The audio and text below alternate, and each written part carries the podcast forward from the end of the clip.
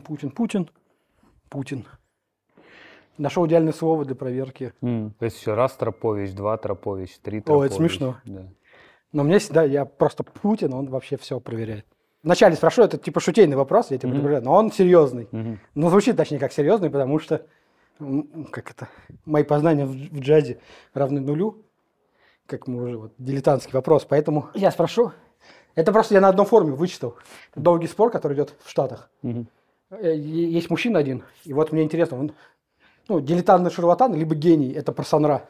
Мгм. Кто он для тебя? Гений, потому что нужно иметь смелость в то время делать музыку, которую никто не понимает. Хотя э, была целая волна таких музыкантов, но сегодня мы помним несколько имен, один из которых Санра. Насчет того, был ли он, например, психически болен или какие-то у него были отклонения, ну, сто процентов, потому что это вообще как бы норма для любого э, выдающегося артиста, музыканта. Может быть, он в какой-то момент прям сильно съехал, вот когда он стал э, носить эти шапочки там э, из фольги или я не помню чего. Но в музыке он был точно абсолютно открытый и честный человек.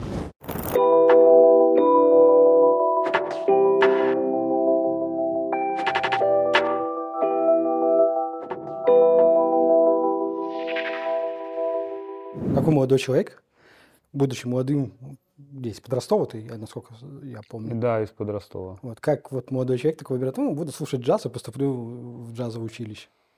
Ну, не все так было. На самом деле мне повезло в том, что в нашем маленьком городе, который называется Азов, достаточно богатая культура. То есть на тысячу, э, на 100 тысяч человек населения есть и театр юного зрителя, и э, духовой оркестр, и на самом деле много духовых оркестров. И в том числе был джазовый оркестр, что мне помогло впервые познакомиться с этой музыкой именно по касательной.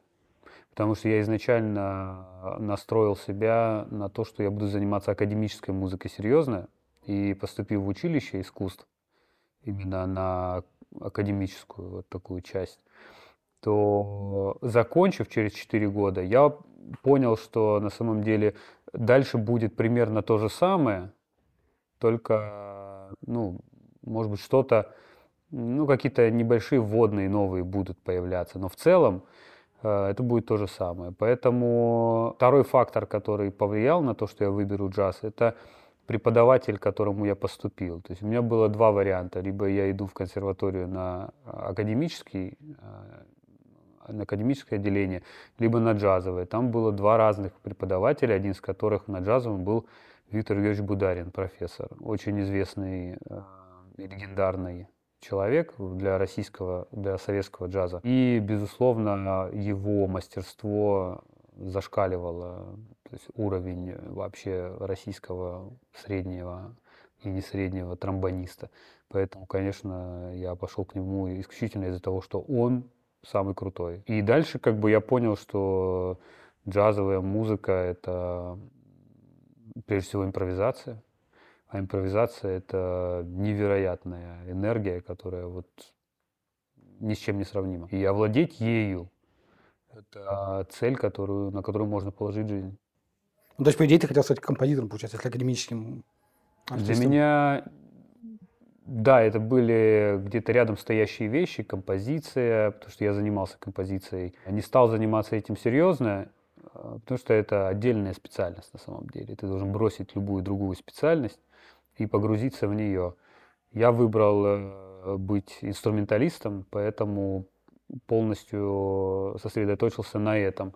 В какой-то момент я был больше аранжировщик, когда у меня появился свой оркестр, и это нереальная возможность для любого музыканта, у которого есть способности к аранжировке, иметь свой коллектив, где ты можешь экспериментировать. То есть ты можешь сделать сегодня, а завтра принести, попробовали, послушал и сказал, «Мгм, я здесь был неправ, или здесь можно сделать лучше, а здесь я был наоборот, как бы в точку попал. Вот этот опыт дается не всем, мне он был э, как бы вот дан. И э, в какой-то момент опять передо мной уже на пятом курсе консерватории стоял выбор. Либо я сосредотачиваюсь на аранжировке, либо на своем инструменте. Я выбрал инструмент, но при этом не перестал быть аранжировщиком. при подготовке, ну, нас Женя свелось, да, чтобы... Угу. Я потом, ну, не мог, я не мог никак с тобой пересекаться, а оказалось, угу. что я с тобой пересекался. Да, где? Да, когда ты в касте играл. А, а ты был? В Москве с фотографом. В, это, в этом же концерте? Да. Круто, в икре. Да, да, да, все верно. Я снимал там, и я такой, типа, а, отлистал свой ЖЖ, нашел Прикол, фотографии, да. и очень сильно посмеялся, mm подумал, ну вот как джазисты заносят в хип-хопчик. Легко. Они буквально его создали. То есть это, если это вопрос уже. Это вопрос. Да. Но если мы посмотрим на развитие э, музыки, то мы очевидно сделаем вывод, что джаз – это основа любой поп-музыки. Могу доказать. Если хочешь, ты, Нет, ты если, волен если отвечать надо. как хочешь. На самом деле... Не, Нет, не... ты здесь смотри как. Я тебе сразу объясню, объясню правила. Я задаю вопрос, ты отвечаешь, как считаешь да. нужным. Я не, не склонен с тобой как, прерывать. Не, да, не, я доказывать не буду, если потребуется только. Джаз – это основа всей поп-музыки. Другое дело, что я убежден, и что и классическая музыка, точнее, академическая составляющая – это основа для Э, той музыки, которую мы имеем. Ну, в каком-то смысле. Но джаз, конечно, за 20 век дал э, толчок всему вот того, что мы имеем. Хип-хопу тоже.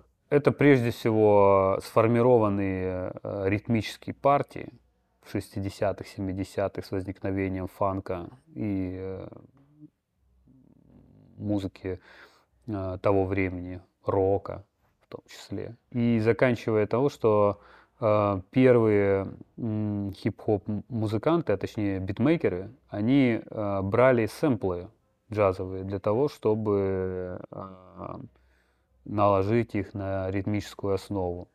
А если мы проведем параллель между речитативом, как древнейшим вообще способом звукоизвлечения, то речитатив, например, и в опере встречается, да, речитатив можно сравнить с скетом. Скет – это голосовая импровизация, можно это так назвать.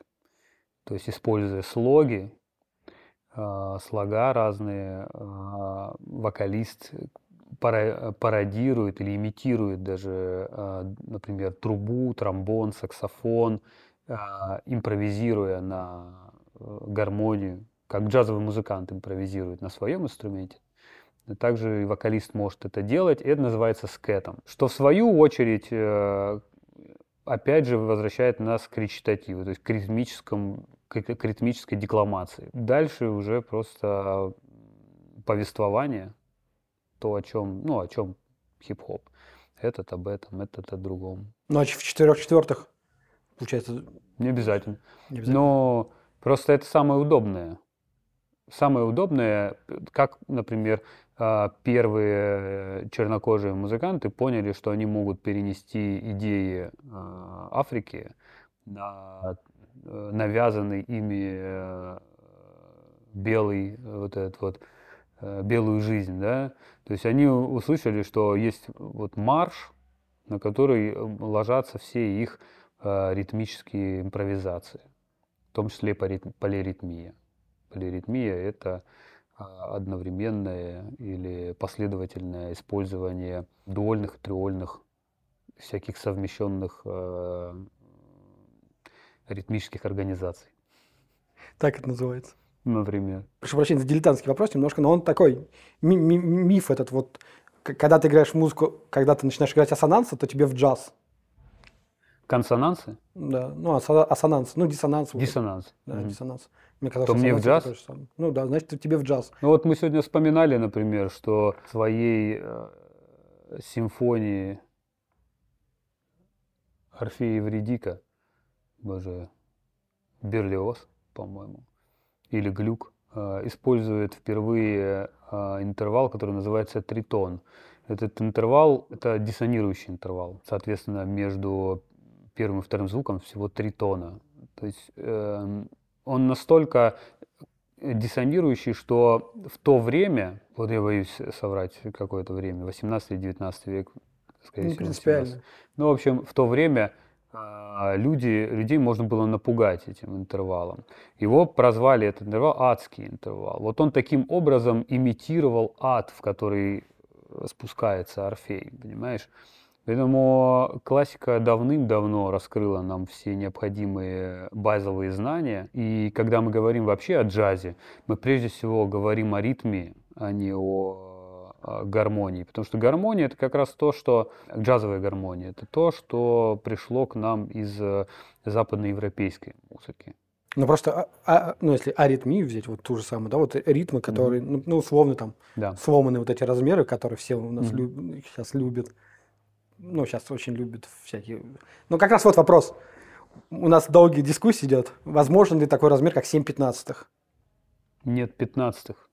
Нет пятнадцатых. Есть э, восьмые, шестнадцатые, триоли, ну, есть септоли как э, технически Конечно, возможно, 15 но это нужно просто группировать ноты э, в 15 каких-то нот, понимаешь? То есть это скорее из области бреда. То есть, то есть вот опять, когда мы говорим о современной музыке, почему мы, например, считаем Орната Колмана современной музыкой, да, ну, а многих-многих других, которые в его же время, просто мусором.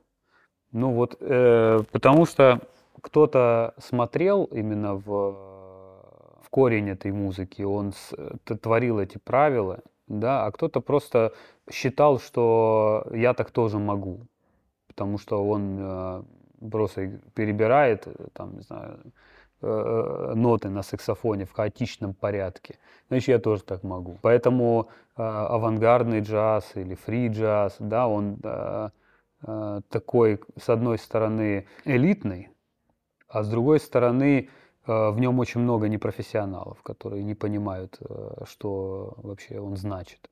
Ну а как отличить, где вот профанство, а где вот... Очень сложно отличить. Я, у меня нет рецепта. История, наверное, только. Ну, мне просто интересно в то, что вот сейчас же как все, все же обмазываются, у нас же там, кем там, у нас, кто там классики, Мингус считается, да, Майлз Дэвис, Колтрейн, вот, да. типа, вот эта большая троица, которая там, типа, вот там, Баркли, я не, не знаю, я боюсь всех имен, все имена, которые я запоминал сегодня mm-hmm. с утра, они у меня могут вылезть. Вот, у нас все, все ими обмазываются, считают, что вот они гении, и надо подражать им, если ты хочешь быть успешен в джазе.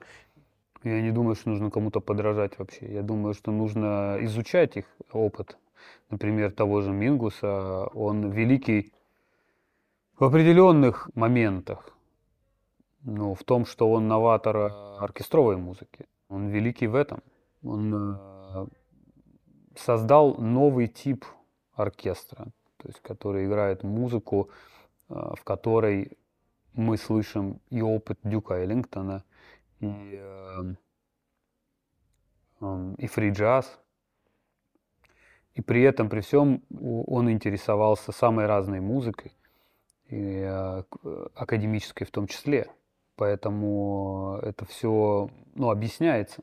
Дэвис э, прекрасный был менеджер, он мог, э, он умел найти э, людей, с которыми делать музыку новую. И, конечно, его идеи, его опыт раскрывал эти личности в, свои, в своих собственных ансамблях, и они в том числе были моторами, которые вот появлялась э, музыка второго квинтета, например, с Вейном Шортером, Роном Картером, Тони Уильямсом, э, Херби Хэнкоком. То есть это отдельно там несколько лет э, коллектив играл музыку и появился не просто там ряд композиций, а появился абсолютно новый сформированный язык музыкальный. То есть как это произошло? Не Дэвис же сказал, пришел и сказал им, будете играть так и так. То есть их уникальное взаимодействие вместе создало какой-то чудовищной силы взаимопонимания то есть между музыкантами. Вернемся сейчас в, в, в, в твои юные года, где ты выбираешь. Как вообще, как ребенок вообще выбирает, ну, назовем так, трубу, духовые вообще в целом? Это же не самый популярный инструмент, в целом даже ты у девушек не будешь популярен. Потому mm-hmm. что, ну, типа, гитара же, там, барабаны, бас на худой mm-hmm. конец, знаешь, там, типа, окей считается. Ну, в современном мире, по крайней мере. Ну, в 10 лет там, или в 12, я уж не помню, во сколько я первый раз э, познакомился с этим инструментом. Особо не думаешь э, так рационально. Вот. А когда э, я попал эм, в детский лагерь. Дирижер музыкального отряда, который также располагался с обычными отрядниками в этом лагере, был наш э, сосед по дому. Он предложил мне инструмент, который бы мне подошел. Ну, если вдаваться в подробности, исходил он из советского опыта подбора инструментов для музыкантов по толщине там, или по форме губ. Он мне предложил один инструмент, впоследствии он немножко изменился, и уже поступая в училище, я осознанно выбрал тромбон, потому что он мне нравился. Ну, я думаю, что как, как предмет, то есть ты его разглядываешь, то есть вот класс. Ну а дальше ты просто э, вот все включаешься в эту э, я, я хотел играть, конечно, на трубе, потому что на трубе играли там какие-то старшие ребята, и труба играет всегда мелодию, исходя из этого э, мой был выбор. Но он убедил меня, что вот мне нужен другой инструмент. Ну, я не жалею, что он это сделал. А ты долго притирался к, к инструменту? Уже я очень быстро, э, на самом деле, осваивал. То есть где-то в июне я издал первый звук, а в сентябре я уже поступил в музыкальную школу. Причем я экстерном ее закончил там, типа вместо пяти три года проучился, потом поступил в училище, ну и там уже как бы все, все по-взрослому. А дальше Каста, Ростов, вот туда ты перебрался? Или как ты а, куда перебрался? училище и консерватория находится в Ростове, а так как Азов это ближайший пригород, я то жил в Азове, ездил, то в Ростове жил. С Кастой мы познакомились в 2007 году. В смысле, конечно, они были популярны очень тогда, потому что это самое, мне кажется, такое время. Их они в Москве, они большие концерты играют. У них появилась идея сделать первый э, живой рэп-концерт. Тогда очень был популярный коллектив э, Roots, Questlove, и они показывали нам концерт, и говорили, вот, смотрите, вот мы вот это хотим, вот это вот классно, за этим как бы будущее мы будем вот. И мы на самом деле довольно долго вели подготовку к этому концерту, потому что Влади э, пишет музыку для э, песен касты. Он прям очень профессиональный чувак, он начал э, прям вот требовать, чтобы мы вот прям совпадали вот, вот нота в ноту. Ну, естественно, немного аранжировую аранжируя это. Мы аранжировали и вызубрили все наизусть, и как бы вот а, первый блин был не комом, на мой взгляд. Это вообще было приятно вспомнить, посмотреть это, этот концерт. А он впускал вас? В музыку? Да, да, да. Ну, скорее нет, чем да, потому что я думаю, что это другое мышление немного. Это мышление такое, что вот как бы вот минус должно звучать так. Ну, а потом у нас не было еще такого опыта, чтобы предложить какие-то там супер идеи, там, что-то там. Музыка другая была вообще. 15. Ну, а в то время ты смотрел на всяких, ну, есть же была группа Крэк, которая очень любила вот эти джазовые. Не, я вообще далеко да, был далеко. от рэп-культуры. Э, И на самом деле вот благодаря этому опыту я познакомился с этой культурой поближе. И потом уже, конечно, сейчас я не представляю себе даже наш репертуар без таких произведений. А тебе нравится вот хопчиком обмазываться? Конечно, да. Ну, это э, вообще сильная музыка, если она музыка. Ну, просто мне интересно, потому что ты как джаз-музыкант, тебе не скучно ли играть, потому что она достаточно сильно репетативная. Ну, интересно, что э, у тебя такое представление о джазовых музыкантах.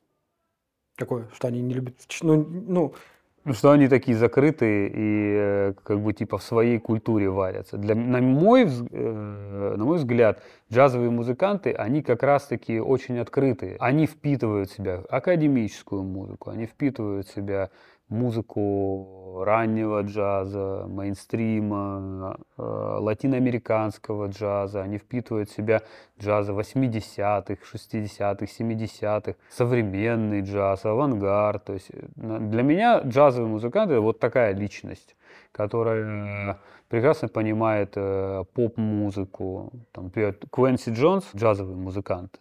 на секундочку. Писал музыку одинаково хорошо для Фрэнка Синатры и, орко- и оркестра Каунта Бейси. Э, Послушайте концерт Санденс, какие там ар- аранжировки. И э, одинаково хорошо писал для э, Майкла Джексона. Ну, я больше про то, что... Я знаю, как рэперы пишут музыку, что это бит, бас и 4 четвертых. Давай, луп, хорошо, разберем. луп, он работающий, который вот круговой. Ну, Все, что мы делаем, все повторяется. Даже в джазовой музыке э, паттерн блюзовый, это 12 тактов, он тоже повторяется. В этих 12 тактов часто три аккорда всего. То есть это тоже паттерн. Другое дело, что э, ну, какой длины этот паттерн. Да? Появление модального джаза э, упростило, с одной стороны, а это 59-й год, 60-й, э, упростило, с одной стороны, музыку до одного аккорда, до двух аккордов. И никакого паттерна нет.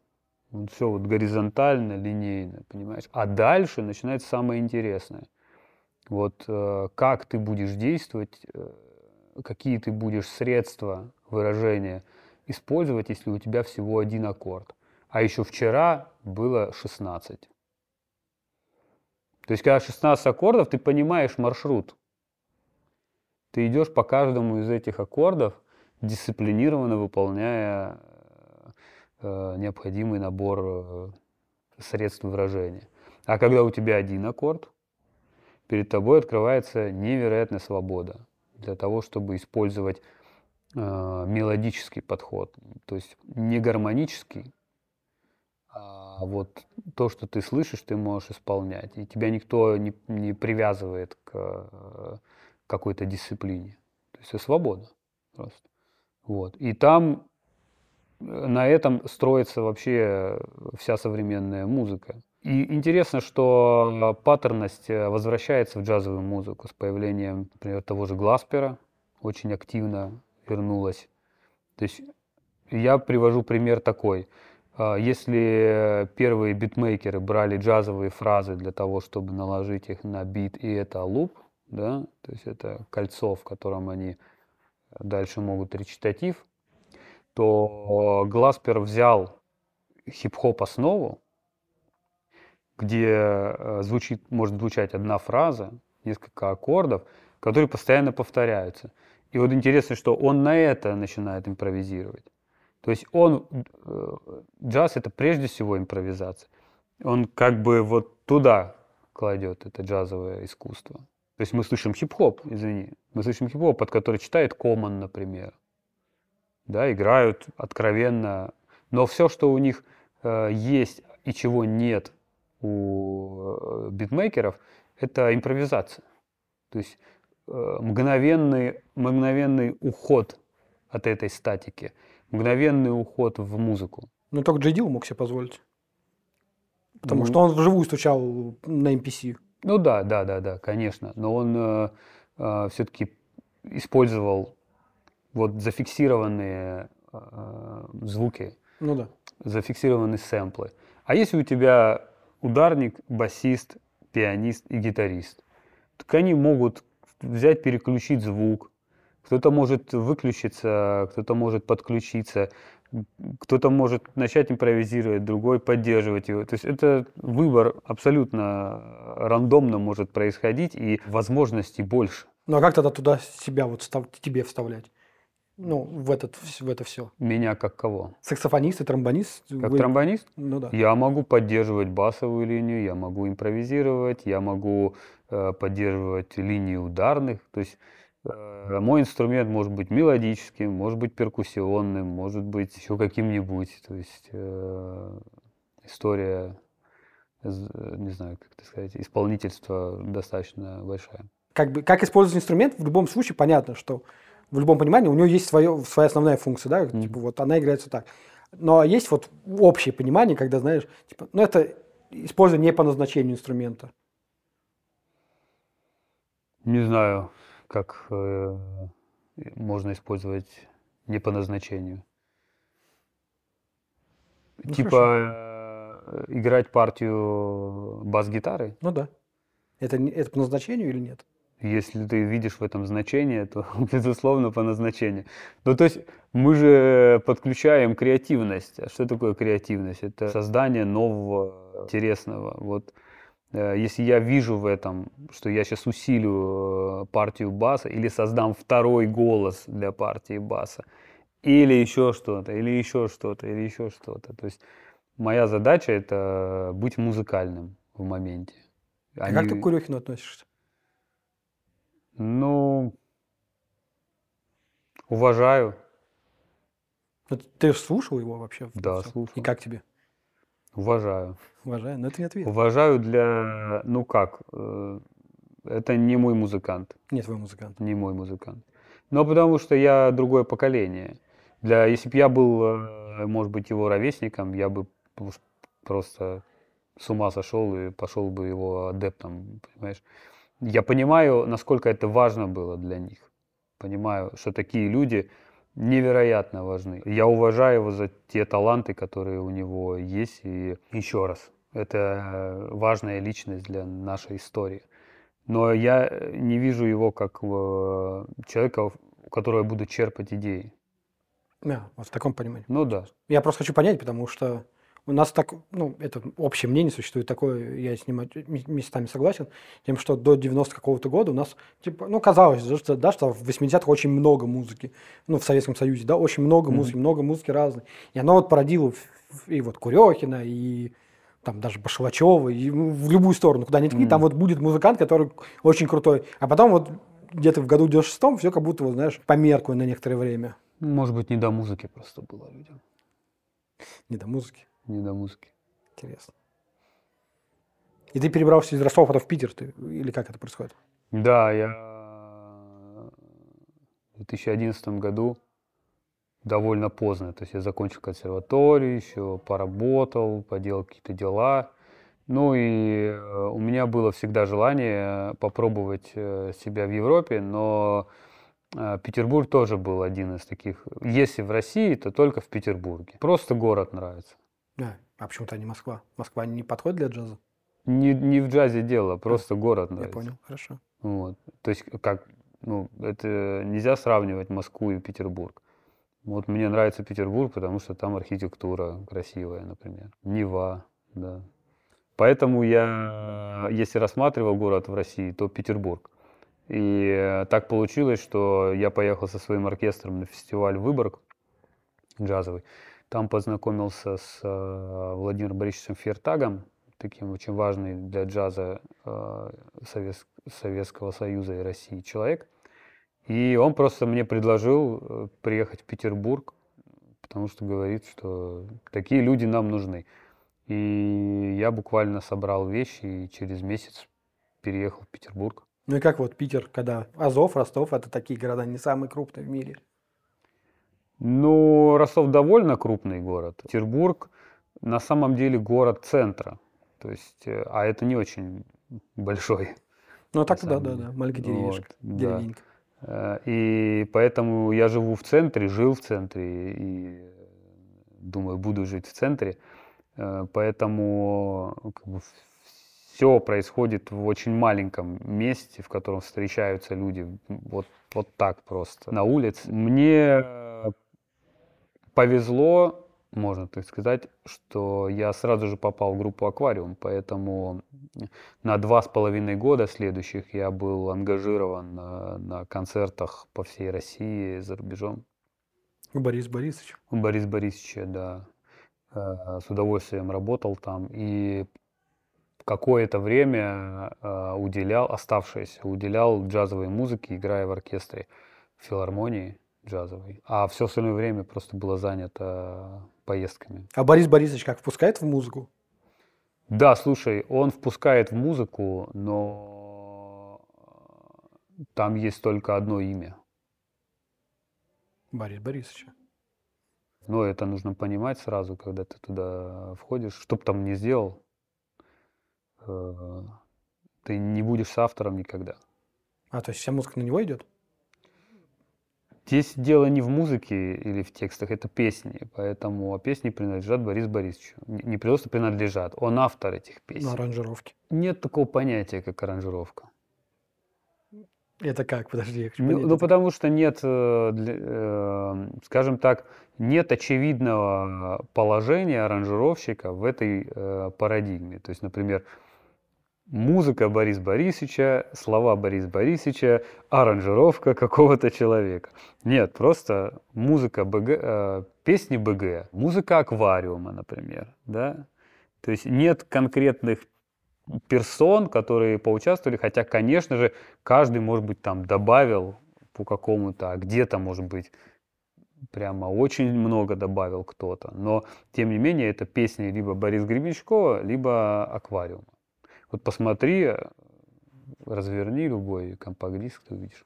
А как в репетиционной комнате это все выглядит? Ну, скорее, как все выглядит в студии, потому что, наверное, такие группы, они не репетируют особо. То есть это э, репетиции происходят только когда какие-то концерты большие, да, там собрать что-то. В целом э, в студии это выглядит э, как необходимость чем-то помочь, что-то сделать. Где-то он сам видит, э, например, как- какое-то место и, или что-то. Э, Где-то ты можешь предложить. И так как студия почти домашняя, э, на Пушкинской 10, м, старая студия аквариума, вот, то народ может приходить утром, пить чай, кофе, э, проводить там весь день, заходить в студию, уходить из студии. То есть как бы такой творческий процесс происходит. И обмен идеями? Ну, ты так как Обмен идеями, растешь, вы, ну, рос там как музыкант. В смысле? Когда ты приходишь к условному Борису Борисовичу, у него же есть свой вот пласт и видение, да? Мгм. И ты вот как музыкант ну, что-то подмечаешь и понимаешь, что о, в своей игре, да, в своем инструменте я вырос или застоялся. Вот как здесь происходит? Да, ну, безусловно, это не музыка, в которой э, я, например, как тромбонист, э, буду расти.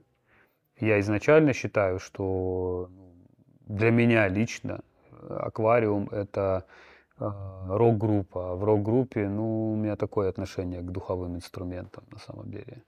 Поэтому, когда мы ездили, да, в этом был смысл, чтобы показать в некоторых песнях краску. Мы не играли постоянно всю программу, все там 2-3 часа, потому что песен так много, они все разные. И где-то нужен Брайан Финниган с флейтой, где-то больше нужен ситар, э, здесь духовые, потому что мы играем регги, например, да, или что-то еще. Ну, ты понимаешь, то есть это краска, духовой инструмент. А когда мы пишем какую-то песню, и, например, Борис Борисович э, рассказывает, что вот здесь вот классно было ска-песня, там, да, вот духовые, вот классно было бы соло тромбона. Или старая песня «Генерал», где нужен духовой оркестр. Вот давайте как-нибудь сделаем духовой оркестр. Вот давайте мы там приглашаем музыкантов и, соответственно, аранжируем духовой оркестр, который исполняет э, музыку Бориса Гребенщикова. А вот на местах, ну, не в Москве, не в Питере, а вот если не в больших городах, Мгм. да, где вот, скажем так, не самый, у- как это, где не все возможно в плане музыкального оборудования, как вот там играть, в таких местах? Ну, я думаю, что э, то, что есть, э, то и нужно использовать. То есть просто сказать, что вот мне не на чем играть, ну, мы это проходили. Нам тоже не на чем было играть. И тем не менее, это, нам, э, это нас не останавливало, чтобы играть музыку. Нам нужно стремиться везде делать эту базу более профессиональной. Ну, но не, не- так уж и плохо. Я, например, приехал вот недавно в Ростов с концертами, и раньше э, не было и половины того, что сейчас есть, а прошло 10 лет. Есть и места, есть и репетиционные базы, есть и аппарат неплохой. Это не исключает того же Азова. То есть люди находят э, возможность создавать вокруг себя эту среду. А потом Амстердам и школа. И потом Амстердам, да. Это было супер, потому что это вот как раз та идея, э, та мечта, которую я хотел когда-то осуществить, то есть получить европейское образование, пожить в Европе И мне повезло, что я приехал в 2013-2014 году учиться, потому что в 2014 случился жесткий кризис, и все очень сильно подорожало, а, соответственно, я успел оплатить учебу, как бы у меня были какие-то сбережения, на которые я жил нормально. То есть э, те деньги, которые мы платили за учебу, это абсолютно другие деньги, которые мы сейчас платим. Ну, другие студенты платят. Безусловно, потрясающий э, опыт э, обучения, что это совсем другая система, другой подход, офигенная э, конкуренция. Пожил во многих местах Амстердама, то есть знаю этот город очень хорошо и чувствую себя в нем свободно. Много людей, узнал, э, много музыки услышал. Э, ну, в общем, это, конечно, очень крутой опыт. А в чем разница в подходе? А, в, в обучении? В обучении ты сам выбираешь предметы, которые Интересно. тебе интересны. Да. Нет, а именно преподавание? Преподавание э, строится на м, взаимном интересе. То есть, если тебе интересно учиться ты получаешь образование, если тебе неинтересно учиться, ты, тебя никто не будет э, заставлять это делать. Преподаватель работает почасовую. Он приходит, если ты не пришел, ты потерял деньги. Если ты э, хочешь учиться, ты приходишь и всегда получаешь необходимый, э, необходимые знания новые. Есть он будет в тебя их выливать? Или ты, да, можешь, да. ты можешь его достать чтобы он сказал, блин, отстань уже хороший, я тогда максимум. Такого не было. Не было. Ну, плюс э, школа, как ее называют там, это большое сообщество людей э, со всего мира. Они просто делятся друг с другом э, этим опытом. Испанцы, итальянцы, американцы, французы. Ты можешь с ними вместе коммуницировать и не только музыкально. Я жил с итальянцем, с американцем. И это вообще опыт очень интересный. Разные темпераменты и культурный фон? Вообще. То есть... Ну а русские легко узнаются за границей? Русские, э, украинцы и белорусы очень легко узнаются за границей, но в моем, мой опыт был такой, что за границей они как раз-таки не очень идут друг другу на контакт. То есть как будто сторонятся. Но это мой опыт. Mm. Для кого-то это может быть совсем по-другому. А как вот, ты же с БГ, получается, уже играл, и тебя отпускают на учебу? Это не мешало? Вот как раз, опять же, течение обстоятельств э, после двух лет э, гастролей, по в поддержку сначала альбома «Архангельск», э, потом тур какой-то в честь круглой даты аквариума, БГ. Ну, то есть как-то это вот было логично выстроено, что не просто мы состав, который поехал. Борис Борисович э, решает как бы взять перерыв и э, переформатировать состав на э, небольшой, то есть э, локальный там 3-4 человека, по-моему, ездило, может 5 и 20 мы. То есть разница огромная. Поэтому стало намного меньше работы. И как раз то, как я поступал, э, тоже было постепенно. То есть это был в январе я придумал себе эту идею, что э, я поехал через всю Европу, в Амстердам заехал в последнюю очередь. Я везде останавливался. Берлин, э, Гамбург, Амстердам, еще какие-то города. Везде заходил, э, интересовался образованием. Ну, какое здесь образование, кто преподает и так далее. Э, какая среда, и в конце концов вот я выбрал Амстердам. И дальше мне нужно было подать документы, я подал документы, через там, несколько месяцев вступительные экзамены, я поехал, отыграл вступительные экзамены, мне сказали, вы поступили. А потом я сказал, что окей, я поступлю только если мне дадут грант. Э, я заполнил документы на... Ну, это вяло текущий такой был процесс. И потом, когда мне уже сказали, что окей, грант мы вам даем, я уже понял, что ну, как бы отступать мне уже некуда. То есть я создал все «но», которые я прошел, и дальше никаких «но» нет, кроме страха переехать в какую-то другую страну и начать жить э, заново студентом в одиночку. То есть как бы, я уже несколько лет не живу студентом, это будет странно снова окунуться в эту студенческую жизнь. И в итоге аквариум тоже прекращает такую активную деятельность. И потом в апреле Борис Борисович снова просит типа всех собраться, а у меня к апрелю как бы, ну, я уже закрываю сессию досрочно и там переношу ряд экзаменов на июнь. Как раз я еще еду там на несколько э, туров э, с аквариумом, так чуть-чуть продлевая. Но на самом деле мы периодически встречаемся, и я либо записываю какие-то партии, либо делаю вот там аранжировки, помогаю. То есть это э, продолжается, но уже в таком режиме, что он может позвонить и попросить приехать на студию. То есть он держится за тебя? Не знаю. Не знаешь? Если можно так назвать. Не, я думаю, что таких, как я, много в каждом, наверное, он видит э, какие-то свои э, плюсы, поэтому, ну да, как тромбонист, я думаю, он мне позвонит. Как аранжировщик, ну, я был аранжировщиком его альбома БГ Симфонии, симфония, и, наверное, для него это значит. То есть, если ему потребуется написать симфоническую какую-то пьесу, то один из вариантов буду я. А у него как, как, ну, как некоторые говорят, человек из Калиного моста говорит, что у него не песни, а пьесы, а у БГ как это, песни или пьесы? Ну, это интересно. Я вообще считаю Бориса Борисовича э, великим русским поэтом. Я не э, вижу какую-то там огромный вклад музыкальный Э, то есть для меня музыка в его песнях это всего лишь обрамление его слов. А слова у него действительно для меня очень крутые. То есть это действительно поэт и действительно великий. Ну и русский, потому что на русском пишет. К счастью, я видел, как, как э, происходит э, поэзия у него. Это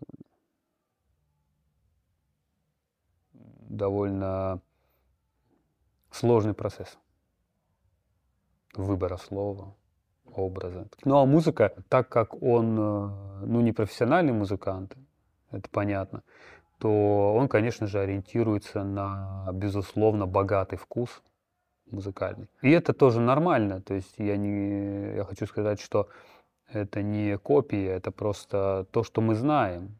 Мы знаем, этот, э, мы умеем играть на инструменте, мы не можем сыграть в данный момент э, лучше, да, потому что мы освоили его так.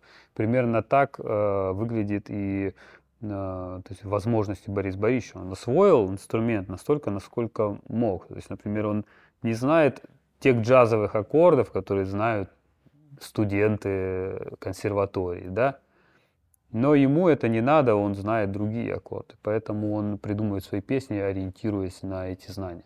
Ну, он знает, как душу тронуть. Вот, это самое главное. Это сказал Бах, и это сказал Рахманинов. Цель музыки в этом заключается. Поэтому все, вот наш весь разговор, он как бы, видишь, обретает самую главную, самый главный литмотив. То есть, если Сан Ра может тронуть души, если псевдо фриджазовец может э, тронуть душу и т.д. и т.д., понимаешь, то, то он выполняет роль э, которую он взял на себя. Тогда отсюда вопрос к тебе, как mm-hmm. музыканту и композитору. Музыка – это повторение, повторение, повторение, или это озарение? Музыка – это небесное тело, которое несется вперед. Вот оно набирает этот ход, понимаешь? Что-то повторение, безусловно. Но э, я верю в то, что э, мы действуем, э, э, ну то есть мы пытаемся, мы это человечество, да, мы э, ищем новые возможности музыкальные. В какой-то момент мы перестали их искать в эмоциях, мы стали их искать головой. И это был единственный логический вывод. Сегодня мы все э, занимаясь современной музыкой, э, руководствуемся головой. Это нормально. Поэтому если кому-то хочется послушать Чайковского и отключить голову, да, и начать слушать сердцем, например, да, ушами, то это лучший выбор. А если кто-то хочет э, что-то посложнее, посложнее, то он может найти много нового в музыке Джона Кейджа, например. То есть правильно я тебя понимаю, что в музыке главное стать слушателем, а не потребителем?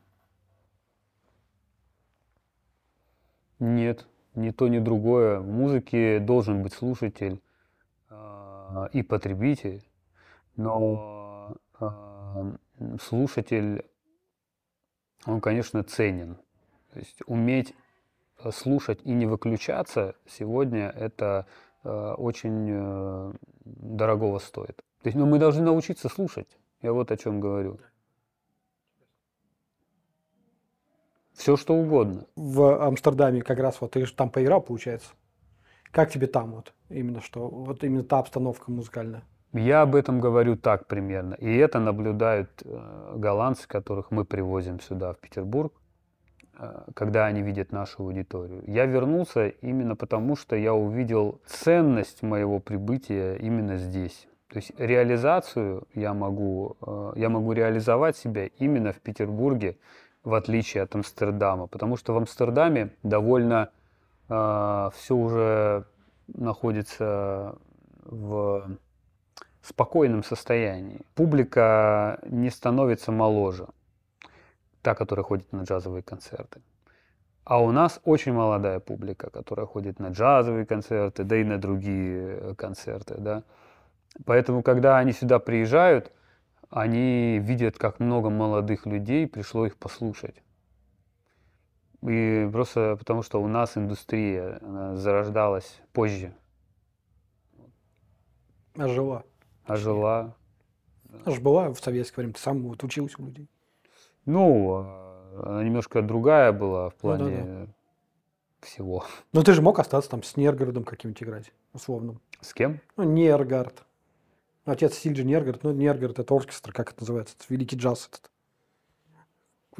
Как это, он же, кто он там, голландец, по-моему, который любит вот эти большие оркестры, большие оркестровые формы. Mm. Я, наверное, его фамилию неправильно произношу, просто на английский манер произношу. Mm. Он не Ергард, там вот так. Ну, я мог бы там остаться, но мне бы пришлось э, смириться с тем, что я часть своего времени не должен быть музыкантом. Это как? Это так, что э, есть ряд обстоятельств, которые не, пом- не позволяют мне, как неевропейскому гражданину, работать и зарабатывать. Соответственно, мне пришлось бы работать кем-то другим, искать возможности.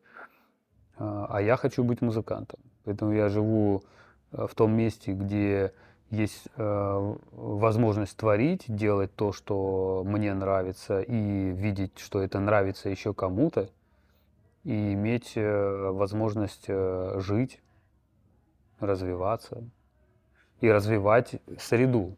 Вот что важно. И ты вернулся. А у тебя была на тот же момент семья? Нет. А, нет, не была. То есть ты, по сути, один ехал? По сути. А там настигал тебя вот это, ну, у нас у всех очень. русских ностальгия вот это? Очень. Да? Да. Я вообще очень русский человек в этом смысле. Ну, в том смысле, что я, например, православный человек, и отсутствие э, цер... храмов и соборов для меня это физически ощутимая вещь. Это очень разные страны, поэтому я понял, как я люблю свою страну, язык и э, культуру. Вот. Я, собственно, помню момент, когда я три месяца слушал э, одну всего пластинку. Это э, вокальный цикл «Петербург» Свиридова на стихи Блока в исполнении Хворостовского. Вот эта, эта музыка меня наполняла в отсутствии моего любимого города и э, страны. Но это может быть пафосно сейчас звучит, но Э, я откровенно говорю об этом, что это так и есть. Ну, мне интересно, потому что mm. у нас же тут в большинстве своем карго-культ такой немножко mm. на Запад нацеленный, что вот на Западе вот оно все лучше. Я считаю, что хорошо было бы каждому гражданину Российской Федерации съездить за рубеж, поучиться, пожить и для себя самого решить, насколько важно это или это. Только своим личным э, опытом мы можем понять э, многие вещи, включая русские мы или не русские, чего мы хотим. Может быть, мы кто-то космополиты, ему просто запрещено жить в одном месте. Но когда ты просыпаешься вот с утра в Питере, открываешь глаза угу. и смотришь, а там серое небо. Оно всегда серое. Ну, понятно, оно не всегда. Оно чаще серое, чем, угу. чем синее. Я вижу смысл в другом, в том, что ты э, просыпаешься. Если ты проснулся, то какое там небо, это абсолютно не так важно, как то, что мы сейчас можем э, выпить кофе, пообщаться э, с семьей, поработать хорошенько, да, создать какое-то творчество, научить кого-то чему-то полезным. Расскажи, что такое Dizzy Dutch Duck? Dizzy Dutch Duck – название коллектива, который я задумал в Амстердаме, а, основал в Петербурге.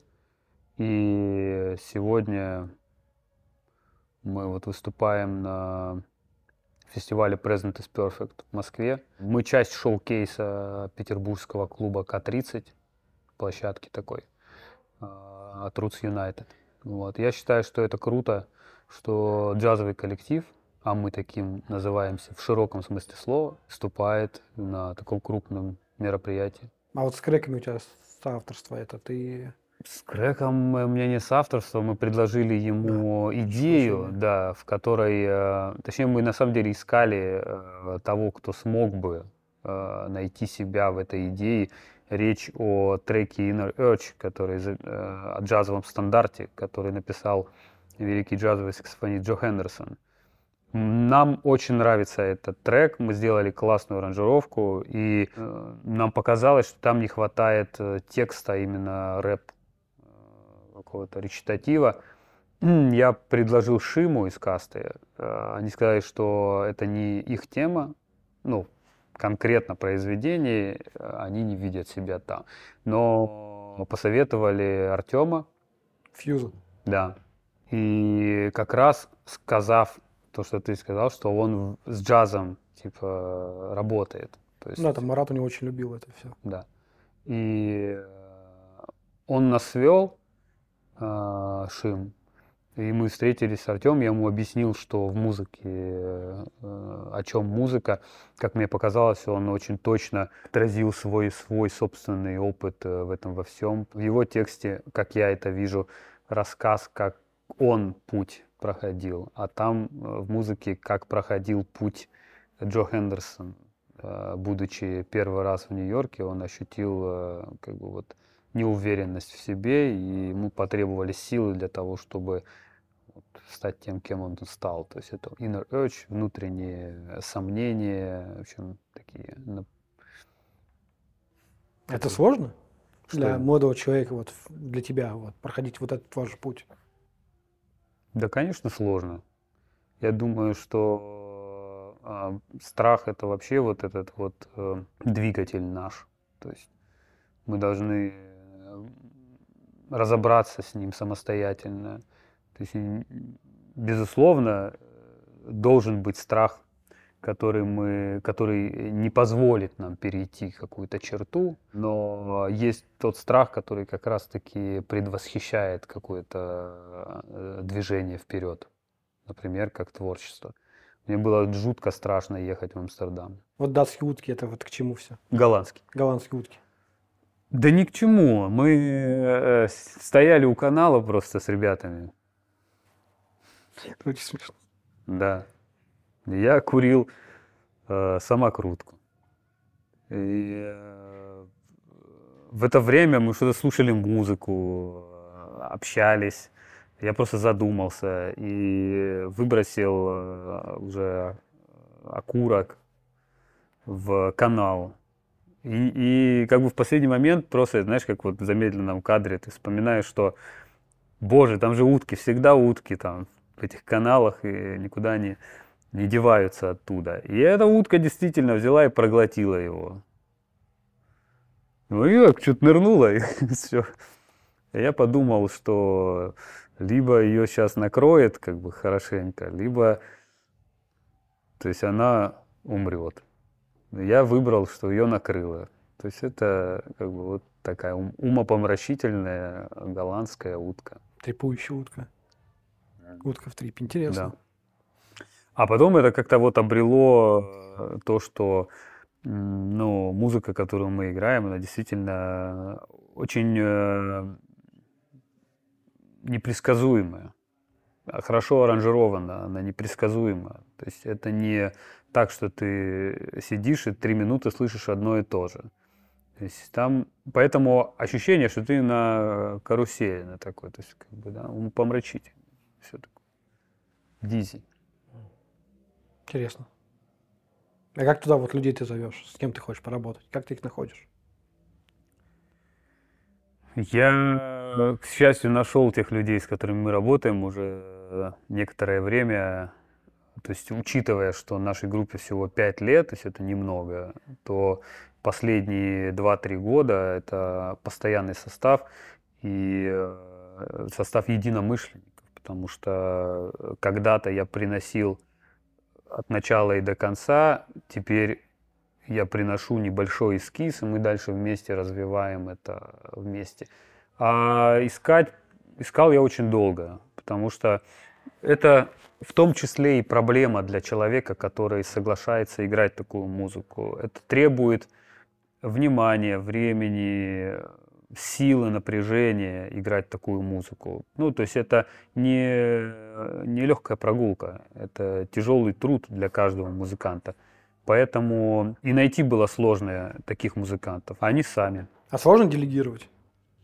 Делегировать э, музыку другому человеку? Да. Не сложно. Не сложно. Интересно. При этом ты работаешь с БГ. Это другая история. Ну, понятно. Тогда финальный вопрос. Давай. Они одни для всех, начинают с одного и того же вопроса. Первый он такой глобальный вопрос. От сегодняшнего дня плюс 20 лет, как ты это видишь? В музыке? Ну, для себя. Это такой для себя? Открытый, открытый вопрос. О, я бы хотел э, здоровую семью. Э, у меня недавно родился сын, поэтому хотелось бы, да, чтобы 21 год его э, увидеть э, крепкого, умного, красивого, талантливого молодого человека, который делает то, что ему хочется. Э, любимую жену рядом, моих друзей по музыке и, конечно же, сильно вырасти вместе с группой играя концерты в разных странах, городах, потому что для музыканта это очень важно, быть постоянно в движении. Это помогает и ему развиваться. Ну и, конечно же, мне бы хотелось писать, писать, писать, играть, играть, играть э, как инструменталист. 20 лет – это очень много для инструменталистов, имеется в виду, если представить себе, мне будет уже 56 лет. И хотелось бы играть лучше – ну, так я скажу. Лучше? А лучше. А как, как это поймешь, что ты лучше стал? Но ты это понимаешь, когда э, ты перестаешь повторяться. Повторяться именно в нотах или в, в игре? В идеях. В идеях. А как вот не закостенеть, не, ну, знаешь, как многие люди находят вот удобную форму и в ней вот существуют. Да. Нужно постоянно слушать э, людей, музыку, изучать новые материалы и э, иметь время, чтобы их реализовать. А джаз перестанет быть вот, ну сейчас есть же мнение, что джаз это как это кружок mm-hmm. для музыкальных задротов, которые живут вот в 20-х, 30-х годах, mm-hmm. и из них выбираться не собираются. Вот мы как раз и разрушаем это представление о джазе, потому что мы разрушаем э, действием то есть мы э, не своим существованием, да, то есть вот мы есть, мы разрушаем. Нет, мы как раз-таки идем э, к самому... Мы идем сегодня в мутабор для того, чтобы рассказать трем с половиной тысячам людей, что джаз бывает другой. Мы играем под названием джазовый концерт. А музыка все еще тебя удивляет? Конечно. Но еще много очень музыки, которая будет удивлять. Потому что ее фактически не счесть. Но опять же вопрос, музыка прошлого или современная музыка? Тебя удивляет? Ну, больше? прошлого удивляет больше, чем современная. Интересно, почему? А, потому что те идеи, которые они э, оформляли в то время, более э, глобальные, что ли. Вот, понимаешь, то сейчас музыка примерно в 100 тысяч раз меньше занимает времени, чем э, тогда. Тогда люди только музыкой занимались. Ну, еще рядом искусств. Сегодня это такое унитарное, прикладное несколько. раньше писали оперы, а сегодня мы пишем песни, понимаешь? Разница. Когда ты слышишь глобально э, задумку, такую глобальную задумку, да, в которой связано э, много образов и так далее и тому подобное. Или когда ты слышишь примитивное э, такое отражение, что вот я тебя люблю или что типа того. Ну, то есть я имею в виду что, разницу между глобальным и повседневным таким. Если бы у тебя была возможность, да, вот поиграть, например, с, с, Дэви, ну, с Майлз Дэвисом, да, с Колтрейном mm-hmm. и, или, ну, условно, там, Эликтоном, mm-hmm. кого бы ты, где бы ты хотел побыть? Майлз Дэвис. Майлз Дэвис? Mm-hmm. Это твой ориентир? Это не ориентир точно, но это учитель. А что в нем такого для тебя?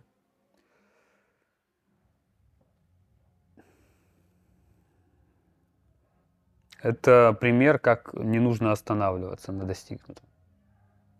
И многое другое. На самом деле в некоторых э, книгах и рассказах о нем скрывается много мудрости просто, которую ты открываешь для самого себя. Ну, прям натурально, в музыкальном смысле, не жизненном, конечно. Ну,